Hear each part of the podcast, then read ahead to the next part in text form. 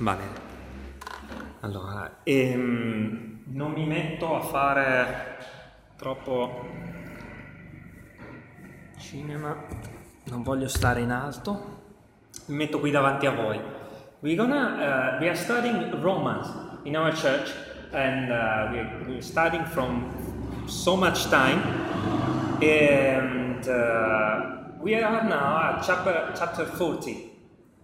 Siamo al capitolo 14 di Romani e non c'è il tempo sicuramente di meditarlo tutto, ma eh, mi metto qui così ci vedono da casa, ma forse sarebbe il caso di riprenderlo più spesso questo capitolo nelle chiese, almeno meditarlo una volta ogni sei mesi. Uh, è molto forte, importante e di grandissima attualità. Leggiamo Romani 14. Quanto a colui che è debole nella fede, accoglietelo, ma non per discutere opinioni. L'uno crede di poter mangiare di tutto, mentre l'altro che è debole mangia legumi. Colui che mangia di tutto non sprezzi colui che non mangia di tutto, perché Dio lo ha accolto. Chi sei tu che giudichi il domestico altrui? Se sta in piedi o se cade? È cosa che riguarda il suo padrone, ma egli sarà tenuto in piedi. Perché il Signore è potente da farlo restare in piedi. L'uno stima un giorno più di un altro, l'altro stima tutti i giorni uguali, sia ciascuno pienamente convinto nella propria mente. Chi ha riguardo al giorno lo fa per il Signore e chi mangia di tutto lo fa per il Signore, poiché rende grazie a Dio. E chi non mangia di tutto fa così per il Signore e rende grazie a Dio. Poiché nessuno di noi vive per se stesso e nessuno muore per se stesso. Perché se viviamo, viviamo per il Signore. E se moriamo, moriamo per il Signore. Sia dunque che viviamo o che moriamo, noi siamo del Signore poiché a questo fine Cristo è morto ed è tornato in vita, per essere il Signore e dei morti e dei viventi. Ma tu, perché giudichi tuo fratello? E anche tu, perché disprezzi il tuo fratello? Poiché tutti compariremo davanti al tribunale di Dio. Infatti sta scritto, come io vive, dice il Signore, ogni ginocchio si piegherà davanti a me ed ogni lingua darà gloria a Dio. Così dunque ciascuno di noi renderà conto di se stesso a Dio. Finiamo di leggerlo, anche se non so se lo mediteremo. Non ci giudichiamo dunque più gli uni gli altri, ma giudicate piuttosto che non dovete porre pietra d'inciampo sulla via del fratello, né essergli di occasione di caduta. Io sono persuaso nel Signor Gesù che nessuna cosa è impura in se stessa, però se uno stima che una cosa è impura, per lui è impura. Ora, se a motivo di un cibo il tuo fratello è contristato, tu non procedi più secondo carità. Non perdere col tuo cibo colui per il quale Cristo è morto. Il privilegio che avete non sia dunque oggetto di biasimo, perché il regno di Dio non consiste in vivanda né in bevanda, ma è giustizia, pace ed allegrezza dello Spirito Santo. Poiché chi serve in questo a Cristo è gradito da Dio e provato dagli uomini. Cerchiamo dunque le cose che contribuiscono alla pace e alla mutua edificazione. Non disfare per un cibo l'opera di Dio. Certo, tutte le cose sono pure, ma è male quando uno mangia dando in tono. È bene non mangiare carne né bere vino, né fare cosa alcuna che possa essere di intoppo a tuo fratello. Tu la convinzione che hai, serbala per te stesso davanti a Dio. Beato colui che non condanna se stesso in quello che approva ma colui che, se, che sta in dubbio, se mangia è condannato, perché se non mangia per convinzione e tutto quello che non viene da convinzione è peccato.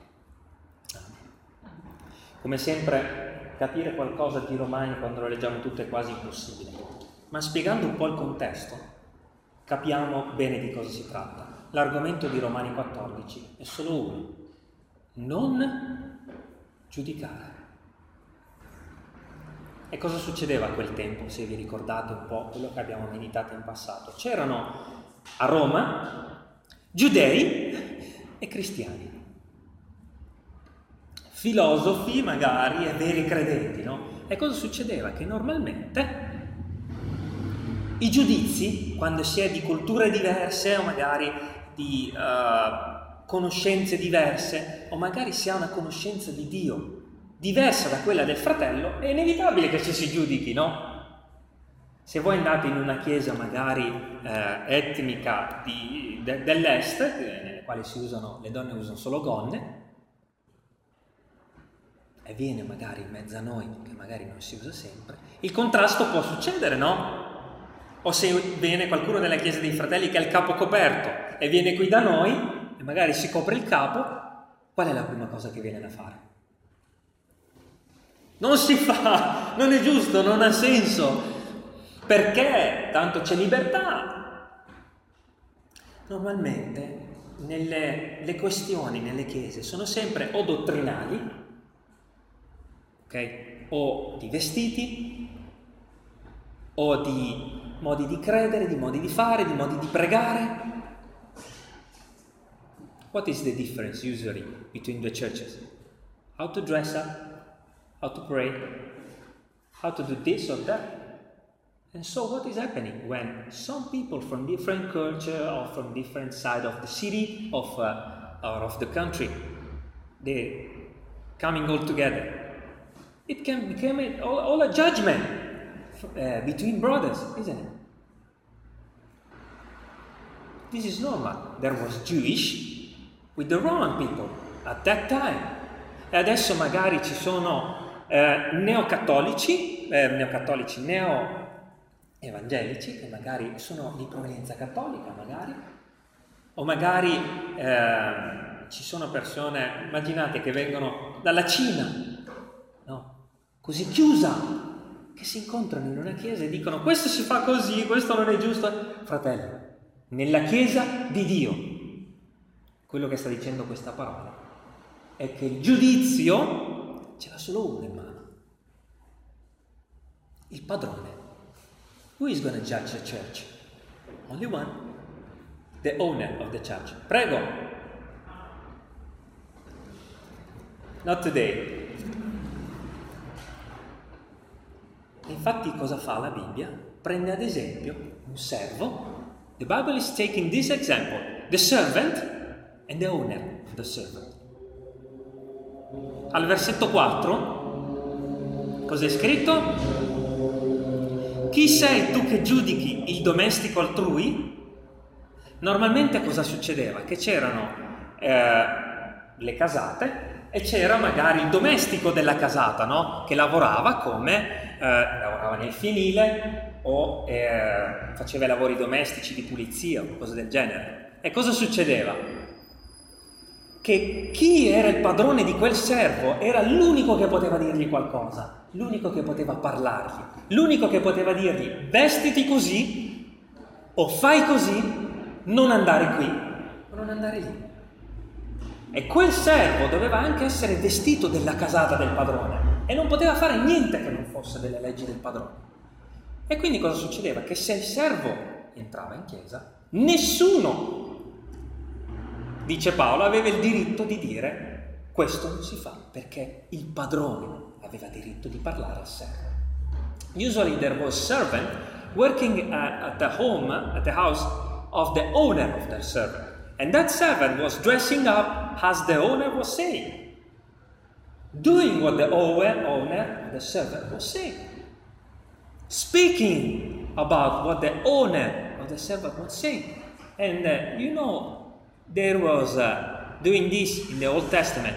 If the, a servant wanted to be the servant for all his life of the owner, usually they was uh, um, performing this, and from that day the servant was just about his owner.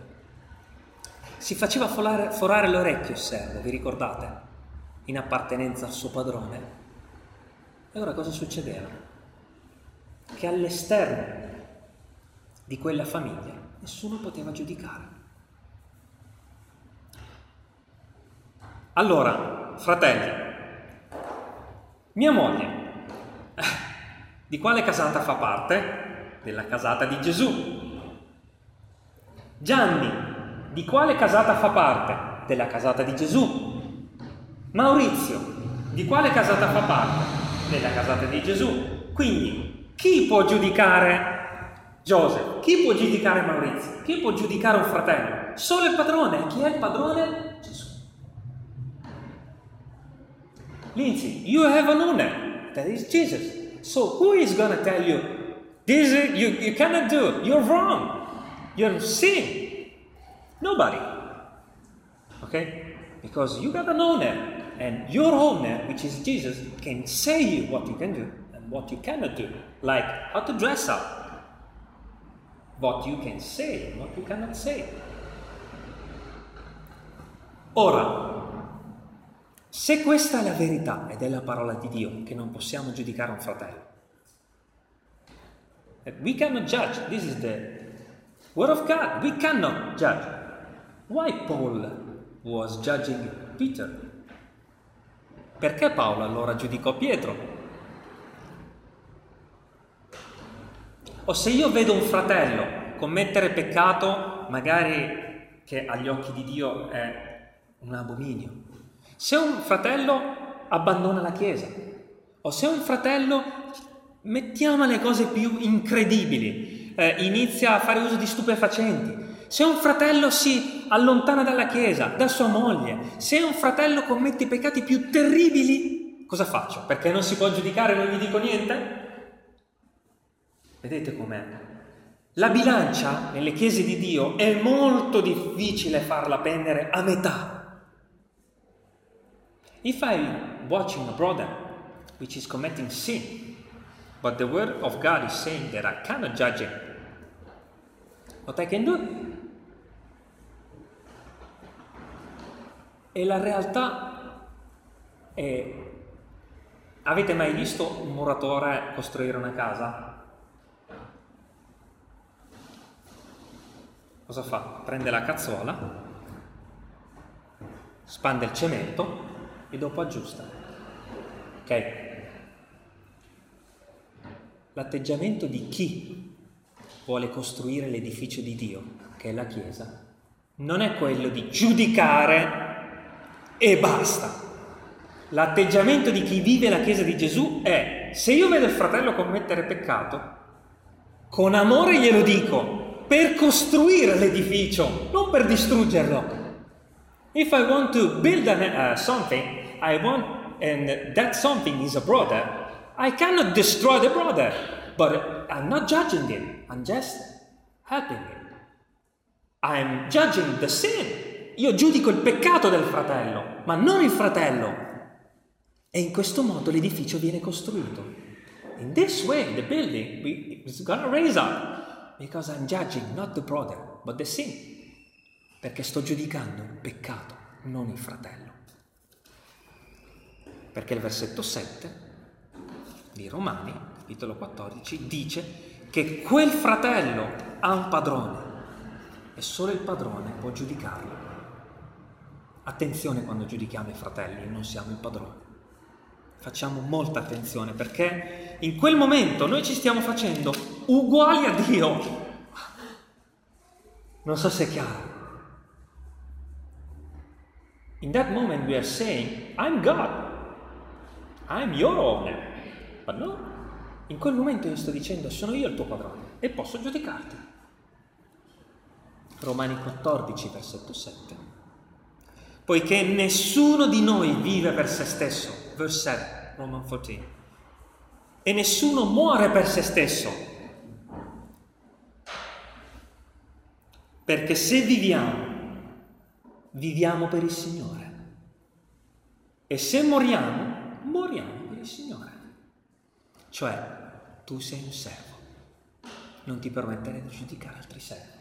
Se vuoi costruire, digli qual è il peccato affinché se ne liberi. Avete mai visto un muratore costruire con un martello pneumatico?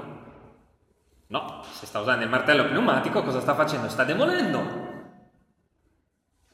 O no? E quando noi siamo, vediamo un fratello e siamo e lo stiamo distruggendo, non è quello costruire. This is not building. If you are destroying the brother, judging him, we are not building something, we are destroying something. E quindi cosa succedeva? Che magari a quel tempo i giudei non mangiavano la carne perché la carne non doveva essere strozzata, doveva essere preparata in una certa maniera e quindi non si univano ai romani, non... c'erano divisioni per questioni di visione della parola e quindi le questioni ci saranno sempre divisione della parola, sempre. Il problema sapete qual è? Quando giudichiamo. There was fighting, maybe, at that time, because Jewish people didn't want to eat something or drink something, like wine. E se io vedo un fratello, quello, questo dice nei versetti a seguire, che sono intitolati Libertà e Carità, no? dal versetto 13 in poi. Fratelli, se Joseph non beve vino, guardate questo esempio, se Joseph non beve vino e io lo invito a casa e quello che faccio è gli pongo il vino davanti, lui non lo beve e io dico non hai capito niente della parola di Dio, cosa sto facendo? È questo l'esempio. Traducete quello del vino, tutti gli altri esempi, ok? tutti, questioni dottrinali, vestiti, modo di parlare, modo di pensare, modo di qualsiasi cosa. No. Se io invece dico a Joseph, Joseph, non berlo il vino, perché tanto non importa che tu beva o che non beva, l'importante è che nella tua coscienza tu sia a posto. È. If Joseph is drink, not drinking wine, and I let come, uh, let Joseph come into my house, and I say, "This is the wine, drink it." And he is not drinking, and I judge him because he is not drinking the wine. This is exactly this word, and we need to compare this example of the wine with all the rest in the church life. It, this could be wine, but this could be to dress a cup or to dress in another way or to believe that I can be fulfilled by the Holy Spirit or not. Possono essere questioni dottrinali, possono essere cibi. Se Joseph crede che può avere il dono di guarigione e un altro fratello non lo crede e questi due iniziano a giudicarci, a giudicarsi, proprio questa è quella parola. Fratelli, fratelli, nella Chiesa il padrone di Joseph è Gesù Cristo e se un altro lo giudica si sta facendo uguale a Dio. Se invece vedo un fratello peccare, chiaro che glielo devo dire, ma non devo distruggere. Con amore lo vedo peccare e glielo dico. Ma se io inizio ad andare in tutta la chiesa a dire hai visto quel fratello? Quello è distruggere. Vi ricordate quando veniva ricostruito il Tempio, che venivano, dice la parola, chiuse le brecce? No. C'erano le mura e c'erano delle aperture sulle mura. In the old temple of uh, old city of Jerusalem, there was the wall, and there was some hole in the wall. And that brother who is gonna build up the wall, he is filling the hole is closing the home. Chi vuole costruire nella Chiesa di Dio riempie il vuoto. Chi invece distrugge, sapete cosa fa? Si mette lontano. Lì c'è un buco, lì c'è un buco. E accusa da lontano. Vedete come Romani è tosto? Di questo si tratta questa parola. chi ha l'atteggiamento di chi costruisce, vede il foro nel muro, che può essere una mancanza del fratello, something missing in the church. He is watching, the brother is watching something that is missing in the church and is trying to cooperate and build a wall. Fratelli, c'è qualche situazione del genere nelle nostre vite in cui ci siamo limitati da lontano ad accusare senza costruire? Perché se c'è, non siamo stati degli edificatori, come dice Isaia 58, ma dei distruttori. If there is something in our life with just one brother, we are not uh, raising up the church, we are destroying the church. That's what is saying Romans. There will be always something different between brothers. Ci sarà sempre qualcosa di diverso tra i fratelli, qualcosa che uno crederà in un modo e qualcosa che uno crederà in un altro, qualche cosa che un fratello mangerà, qualcos'altro che un fratello man- non mangerà, una macchina che magari un fratello nella sua libertà pensa di comprare e un altro che un fratello invece dirà no, quelle cose non si fanno. Vedete come gli esempi ci aiutano a capire? Ma nella Chiesa non si trovi chi vuole distruggere. Non si trovi. Che bello. Tosta è la parola di Dio. E cosa facciamo se abbiamo giudicato senza costruire allora? Lo confessiamo. Ci saranno sempre, fratelli, queste situazioni. Anche nella mia vita è capitato che qualcuno cercasse invece di costruire, di distruggere la mia persona. Ehm, capiterà, capiterà tu hai un padrone. Infatti questa parola dice, l'uno stima un giorno più di un altro. La domenica si va in chiesa, qualcuno magari viene orgoglioso e ti dice, no, non solo la domenica, qualsiasi giorno va bene. È vero. no, qualcuno potrebbe dirci, la domenica il culto si fa solo di mattina. Qualcun altro potrebbe dire non cambia niente. Vedete quanti possono essere gli esempi? Quanti, fratelli, quanti? Proviamoci a casa stasera a pensare. Ho mai giudicato un fratello? Vedete com'è? Quello che dice la parola è nella vostra chiesa ci sarà sempre un'occasione per puntare il dito. Non fatelo. Però se io vedo dei fratelli che non vanno in chiesa da due anni, glielo devo dire che è peccato. E se no, che fratello sono? Non sono un fratello. È, è così bello vedere, vivendo la Chiesa ed essere un costruttore, vedere che quello che io ho fatto con il fratello è servito ad edificare. It's so good to see that in the church, what I am doing, maybe I'm just a person, but, but what I'm doing maybe could uh, take the fruit from maybe 10, 20 years. What I did, building the structure, um, helped the body of Christ to grow and be a, a nice body, walking in faith. Chi è che costruisce nella Chiesa? Noi, tutti voi, me compreso. Quindi questo edificio, da cosa dipende la salute dell'edificio? Da voi e da me.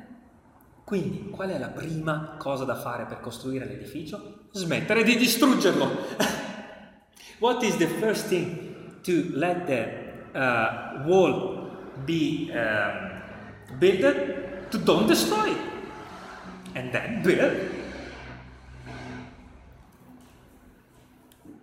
And a me piace l'insegnamento della Calvary perché um, non è che sto dicendo queste cose quest'oggi perché conosco qualche situazione e quindi parlo per qualcuno o uh, so che c'è un problema di questo tipo e quindi io parlo perché lo so. Non preparo il mio messaggio perché, ah, allora devo dire questo riguardo... No, la Calvary studia i libri e cammina nella parola di Dio, libro per libro, in modo tale da non lasciare spazio no? Alla propria interpretazione della visione della Chiesa, di cose del genere. No? Non c'è. Stiamo meditando la parola. e camminiamo in ogni libro. E se un domani parleremo di, invece di divisioni o di giudizi, di unione, sarà perché lo Spirito Santo ci avrà portato in quel percorso. Non io nei miei studi, non io nella mia visione della Chiesa. I was saying that in our uh, uh, the Calvary is usually taking book by book, verse by verse, chapter by chapter, and working in this book, in, the, in that books, not because the pastor wants to say something specifically to the church about one question. So, quindi, cioè, non immaginate che io stia dicendo questo perché io sono quello buono che sta edificando e voi no, cose del genere, no? Stiamo dicendo questo perché la parola di Dio quest'oggi Romani 14 e lo Spirito Santo ha deciso quest'oggi di costruire in questa maniera questo corpo, come prima cosa dicendo Claudia ha un padrone,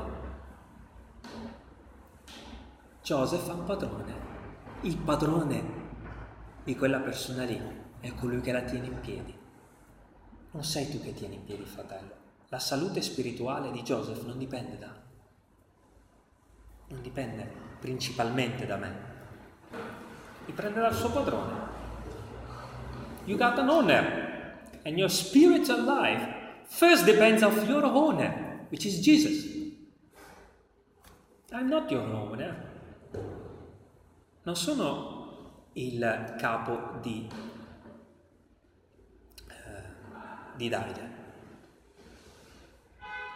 Infatti quello che succede spesso in alcune chiese, conosciamo un po' la storia, è che il pastore o la figura principale si eleva a capo di quella persona, a proprietario di quella persona e la distrugge la chiesa.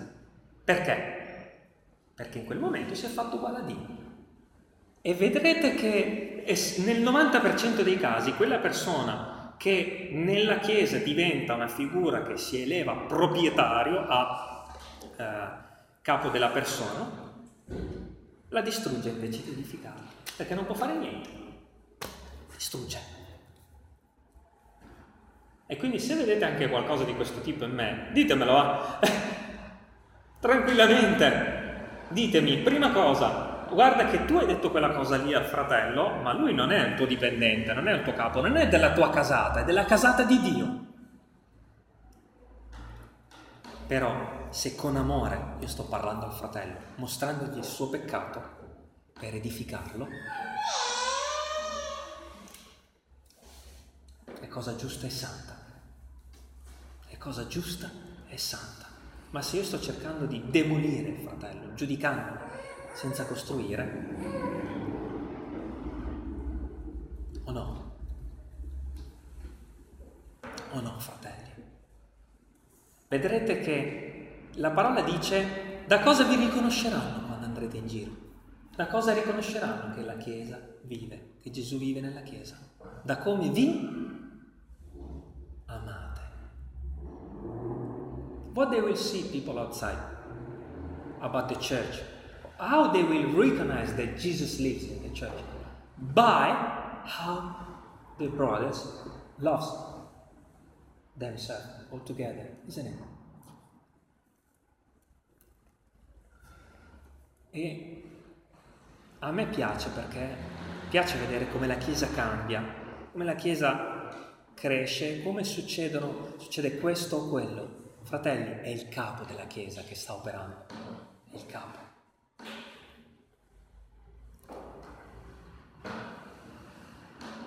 Versetto 4. Se sta in piedi quel fratello o se cade, è cosa che riguarda il suo padrone. Abbiamo dei fratelli che non vediamo da due anni? Sì o no? A chi riguarda questa questione? Noi o loro? Noi o Dio? Dio. Io più che dirlo, non posso fare nient'altro, no? Perché distruggerei. A chi riguarda questa questione? Lo abbiamo letto qui. Se sta in piedi o se cade, è cosa che riguarda il suo padrone. Ma egli sarà tenuto in piedi, perché il Signore è potente da farlo restare in piedi. quando vediamo un fratello peccare e pensiamo che dipenda da noi se quel fratello sta in piedi, stiamo sbagliando, perché dipende da Dio. Dipende da Dio. A volte anch'io nella mia vita facendo qualcosa per un fratello, anche eh, sono arrivato a non parlare più ad alcune persone per fargli capire che avevano sbagliato, è sottile quella linea del passare per chi sta costruendo e del passare per chi sta distruggendo invece che costruendo. È molto sottile. Very tiny. It's very tiny the line between build and destroy.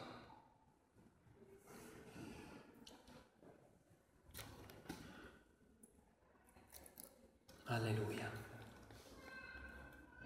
Che il Signore se oggi meditassimo una parola solo di gioia e di pace, senza una riprensione amorevole del nostro Dio, mm.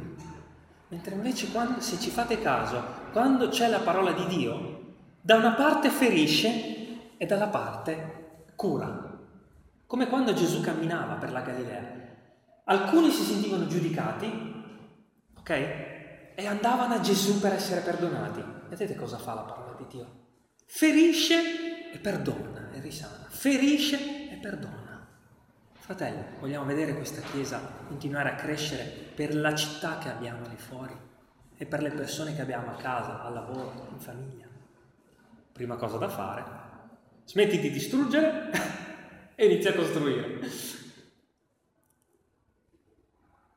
Che bello è non avere sulle spalle la vita del fratello, ma dire quel fratello appartiene a Dio, io mi limito a dirgli, a testimoniare a lui. O no? Quel servo ha un padrone. Io mi limito a dirgli, guarda, stai peccando in questo. E Dio costruisce. Ma se io mi elevo a padrone,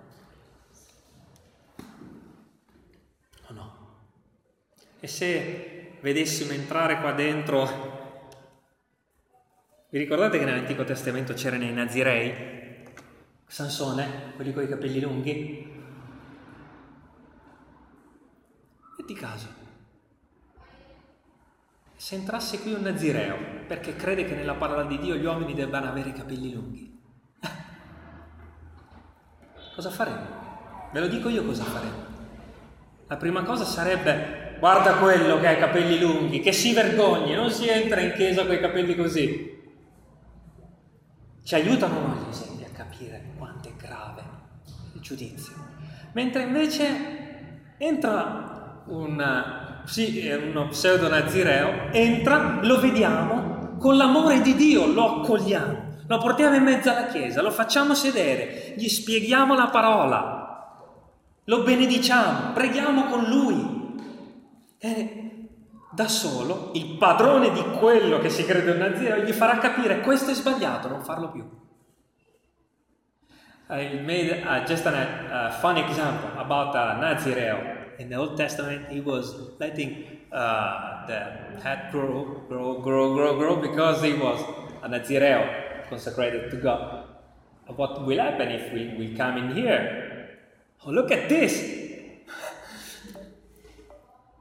But no, you come, you sit down with us, you pray with us, and your owner will let you understand everything slowly, slowly in Jesus Christ. Che bello poter dire che la salute del fratello dipende prima di tutto da Dio.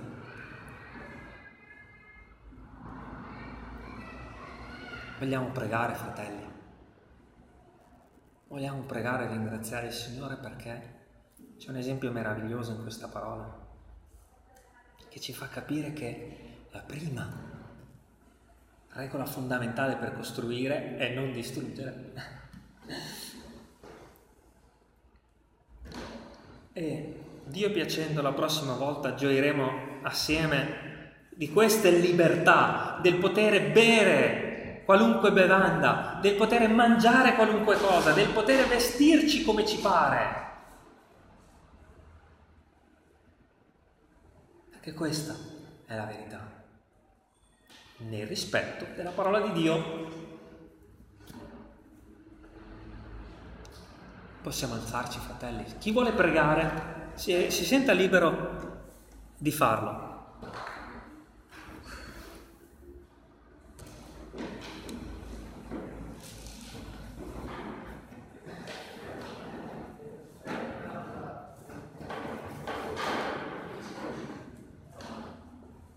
Chi vuole ringraziare, ringrazi il Signore con la pace nel cuore. Se anche ha eh, un giudizio che ha fatto nella sua vita e si è accorto di avere superato il limite e di essere diventato eh, più che altro un padrone,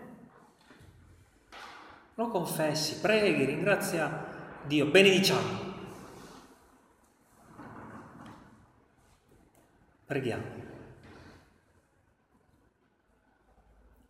Signore Dio nostro, Gesù, unico e solo padrone, padrone di tutti noi. Benedetto sia il tuo nome, Signore Gesù, perché se il fratello pecca, se il fratello è nell'errore, se il fratello ha commesso un peccato agli occhi tuoi, dice la parola, va e riprendilo. Capiamo quest'oggi, Signore, qual è quel sottile confine che non dobbiamo superare, trasformarci da edificatori a distruttori. Signore,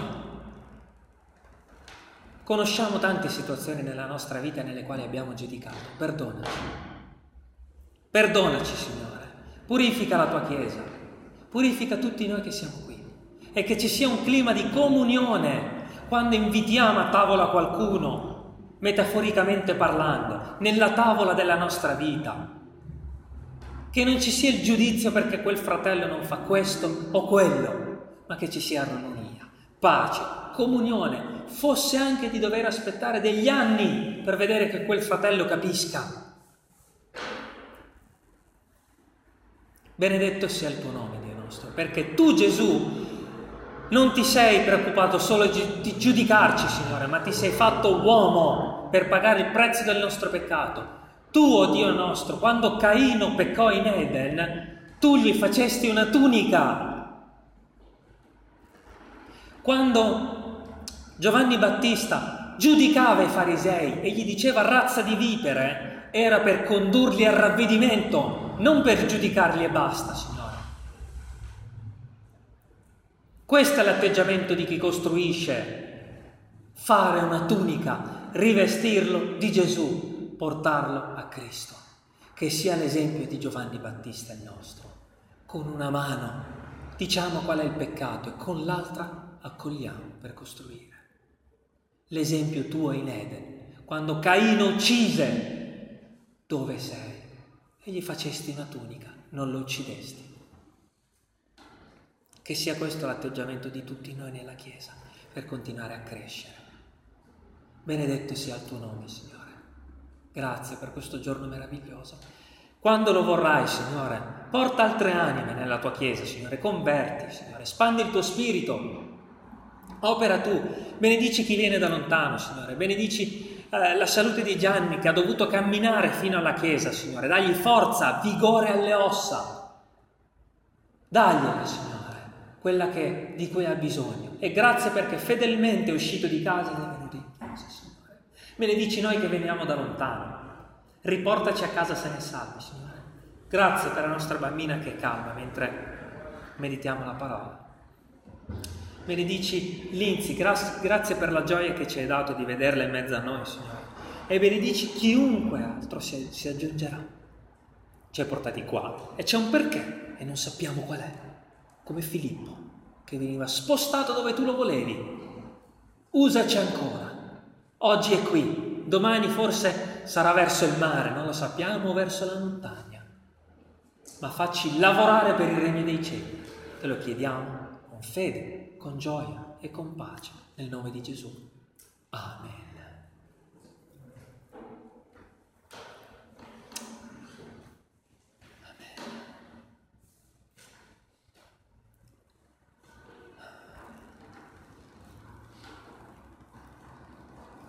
Abbiamo qualche minuto se qualcuno vuole aggiungersi in preghiera.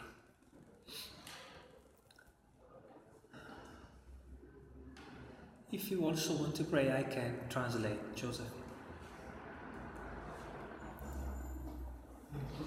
Nel nome di Gesù, Signore Dio del cielo, ti ringraziamo per questa mattina.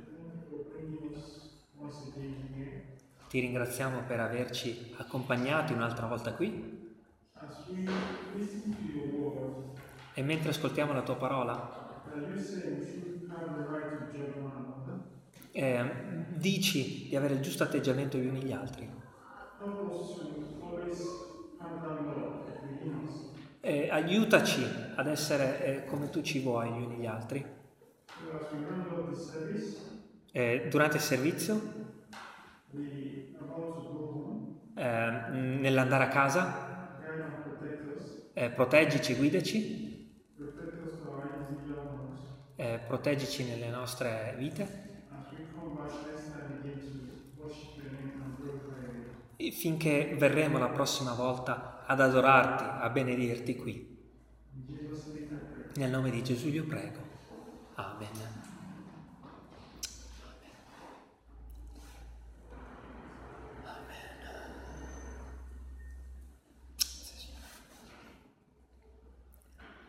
Bene, fratelli, vorrei avere il tempo per un altro canto, ma non c'è purtroppo. Scusa Giacomo prossima volta impareremo a gestire meglio questo tempo. È colpa mia, non ho ancora imparato, devo ancora abituarmi. Chi vuole continuare? Si continua la predicazione alla romana. No, predicazione no, ma mangiamo qualcosa assieme, visto che non abbiamo possibilità di fare agape. Su c'è una sala per, se Dio lo vorrà in futuro, la riunione dei giovani, quindi preghiamo anche per questo ehm, c'è anche una cucina, si può fare agape, eh, preghiamo. Eh, dimmi Nisi. Ah, scusa. Quindi preghiamo perché c'è eh, modo di lavorare eh, tanto, è bello, è molto bello. C'è una sala meravigliosa, me la farò vedere magari la prossima volta. Non mangiate il gelato, Dani? No, ve lo porto a casa, eh. Grazie a Dio.